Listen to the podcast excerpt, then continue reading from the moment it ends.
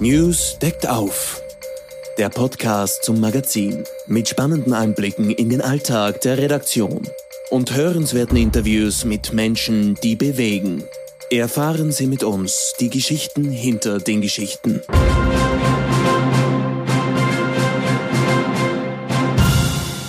Hallo, herzlich willkommen. Mein Name ist Sina Edhofer. Ich bin Lifestyle-Redakteurin bei News.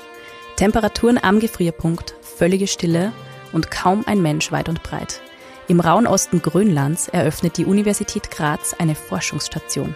Hier sollen Daten gesammelt werden, um den Klimawandel besser zu verstehen. Meine Kollegin Christine Lugmeier war gemeinsam mit Wissenschaftlern unterwegs in der arktischen Natur und in Tassilak, einem 2000 Einwohnerort mit der höchsten Selbstmordrate weltweit. Hallo Christine. Hallo. Wie war dein Ankommen dort? Was waren deine ersten Eindrücke? Wie kann man sich Grönland so generell vorstellen? Also vorweg, man braucht einmal zwei Tage, bis man überhaupt ankommt. Man fliegt Puh. nach Island, weiter nach Kulusuk, landet auf einer Schotterpiste, geht zu Fuß zum Hafen, fahrt mit einem Boot eine Stunde und erreicht dann Dassilak. Wow.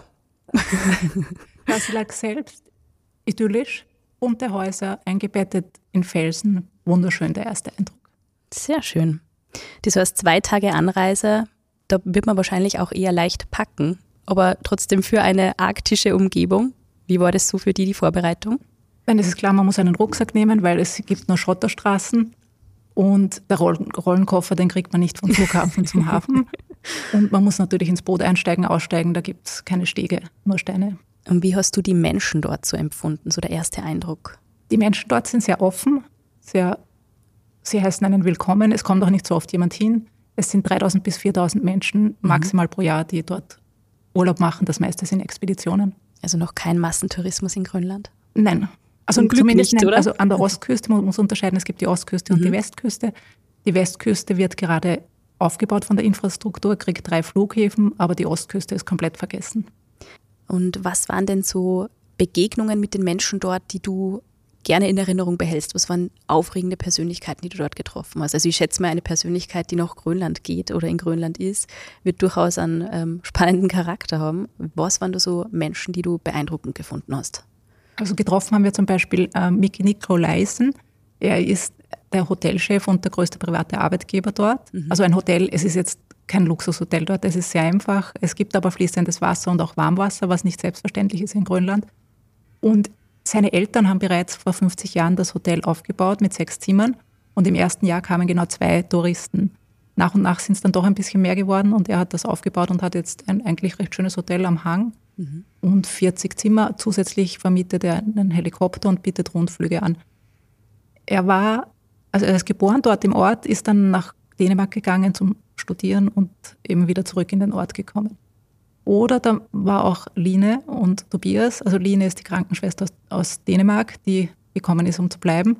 Und Tobias ist ein Inuit, der in einem Zelt geboren wurde und eigentlich immer in der Natur aufgewachsen ist. Die beiden haben sich zusammengetan und haben ein Tourismusunternehmen gegründet. Sie haben auch die Forscher begleitet, weil sie, man braucht ja einen Bootsführer. Man kann selber nicht fahren, weil die Eisberge einfach, das ist zu gefährlich. Die die Forscher herumgebracht haben zur Station, zu, zum Gletscher und unterwegs zum Beispiel einfach stehen bleiben und fischen und dann den Fisch als, als Mittagessen zuzubereiten. Also Wow. Mhm. da wird einfach ganz einfach im Meerwasser der Fisch gekocht, der Topf ausgeleert und vom Felsen mit den Fingern gegessen. Also es ist Das ist sehr wirklich einfach. nachhaltig. Ja, das ist nachhaltig und auch sehr gut, ja. Sehr spannend. Ja, die Omrat-Chefin, die selbst aus, kommt von den Färöerinseln und wurde von der Regierung aus Nuuk entsandt, damit sie die Ostküste verwaltet, weil vor ein paar Jahren ist das alle, die gesamte Verwaltung von der Ostküste nach Nuuk verlegt worden, was für riesige Unruhe gesorgt hat, Warum? weil alle abgezogen wurden. Es gibt einfach dort nichts mehr. Es gibt keinen einzigen Journalisten, der schaut, was dort passiert ist von der, von der Grönländischen Zeitung. Es gibt die Verwaltungsposten gibt es wie Feuerwehr, Polizei, Lehrer und, und zwei Ärzte gibt es dort. Aber auch wenn man dort krank wird, schwerer krank wird, muss man ausgeflogen werden und der nächste, das nächste größere Krankenhaus ist eine Stunde 40 Flugzeit entfernt. Wow. in Nuuk. Grönland stellt man sich ja als unendlich weiße Weite vor, aber ist der Klimawandel auch hier schon bemerkbar? Ja, die Arktis ist ja eines der Gebiete weltweit, wo der Klimawandel am schlimmsten ist. Man merkt es dort, dass Unmengen an Eisbergen unterwegs sind, weil so viele von den Gletschern abbrechen. Und es ist wärmer als im Schnitt, sagen die Einheimischen. Mit welchen Temperaturen kann man dann so rechnen? Also jetzt im September zwischen 3 und 5 Grad. Mhm. Und was ist so, also von der Durchschnittstemperatur liegen wir wahrscheinlich auch schon drüber. Es ist schon, ähm, also es ist schon wärmer wahrscheinlich, werden auch die Einheimischen berichten, nehme ich mal an, oder? Es ist ja, wärmer es geworden. Ist, es ist wärmer, dadurch schmelzen auch die Gletscher. Mhm. Also die Wissenschaftler haben berichtet, also man kann das Grönlandeis und die Gletscher, die dort schmelzen, lassen den Meeresspiegel pro Jahr sieben Millimeter ansteigen. Mhm. Weltweit. Also es sind Riesenmengen, die schmelzen. Und wie ist das Leben auf der Station? Was sind so die wichtigsten Tools, ohne die man nicht überleben könnte quasi? Also kurz noch zur Station. Das ist eine Station der Universität Graz und sie ist ganz neu errichtet worden. Auch hier ist der Klimawandel ein Problem gewesen und so ist sie noch nicht ganz fertig. Also es waren so viele Eisberge in diesem Fjord, dass das Transportschiff nachher nicht mehr durch konnte und mhm. die Elektrik noch fehlt. Es gibt auf der Station, es werden dann 20 Forscherinnen und Forscher dort forschen können. Insgesamt? Insgesamt im mhm. Sommer. Im Winter wird noch überlegt, ob sie überhaupt offen ist oder nicht. Es gibt dort eigentlich ja, eine Küche, einen Gemeinschaftsraum, und der nächste Ort ist eben Tassilak, aber das ist nochmal ungefähr eine Stunde per Boot von dort weg. Also es gibt nichts, es gibt keinen Handyempfang. Man braucht ein Satellitentelefon, ein Gewehr wegen der Eisbären. Ja. Ein Gewehr wegen der Eisbären. Hast du das, bist du auch damit ausgestattet worden? Nein, man braucht eine Jagdlizenz, aber es waren in der Gruppe müssen immer Leute sein, die wow. diese Lizenz haben und es ist auch immer Pflicht, ein Gewehr mitzunehmen. Es ist einfach zu gefährlich ohne Gewehr. Und die Station wurde auch extra so gebaut. Es gibt jetzt eine Terrasse dass man zuerst auf die Terrasse gehen kann, bevor man bei der Tür rausgeht, um zu schauen, ob ein Eisbär da ist. Ah, okay. Ja. Hast, du, hast du ein bisschen Angst gehabt oder ist es was für nein. dich voll in Ordnung? Also Angst wegen der Eisbären, nein. Das wäre so meine Sorge, glaube ich, wenn ich, wenn ich äh, an, diese, an dieses Ziel denke. Nein, es ist die Wahrscheinlichkeit, dass man einen sieht, ist eher gering. Man will auch keinen sehen, um ehrlich zu sein. es ist anders als, als auf Spitzbergen dürfen in Grönland die Eisberge noch gejagt werden. Und mhm. die Menschen im Dorf haben erzählt, sie jagen fünf bis acht pro Jahr die sie dann verwenden, um zu essen, ah, das Fell. Wow. Mhm. Mhm. So, warum ausgerechnet Grönland für diese Forschungsstation? Das würde mich interessieren. Welche Erkenntnisse erhofft man sich da? Es wird sehr viel um den Klimawandel gehen, um die schmelzenden Gletscher. Es wurden mehrere Standorte geprüft. Einer war Russland, es wurde Gott sei Dank nichts, weil das wäre jetzt mhm. nicht mehr möglich.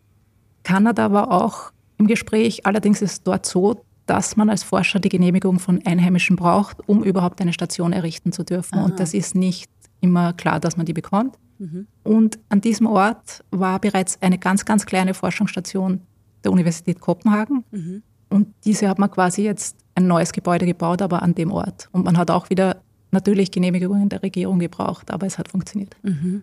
Und ist es, also hast du so den Eindruck, auch, es ist bei den ähm, Forschenden, die dann äh, auf, auf, dieser Station arbeiten, ist das eine internationale Community oder ist das aus bestimmten Ländern? Was waren da so deine Eindrücke? Es ist eine österreichische Station, also der Universität Graz. Aber es ist natürlich geplant, dass Forscher aus allen Ländern kommen. Diese Community der Polarforscher ist jetzt auch in Österreich nicht riesig groß. Mhm.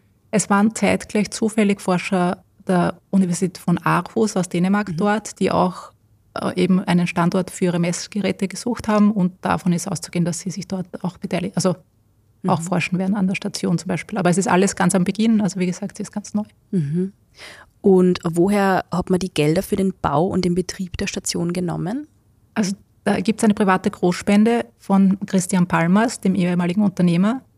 Der hat 1,6 Millionen Euro gespendet, weil ihm einfach die Polarforschung und der Klimawandel ein Anliegen sind.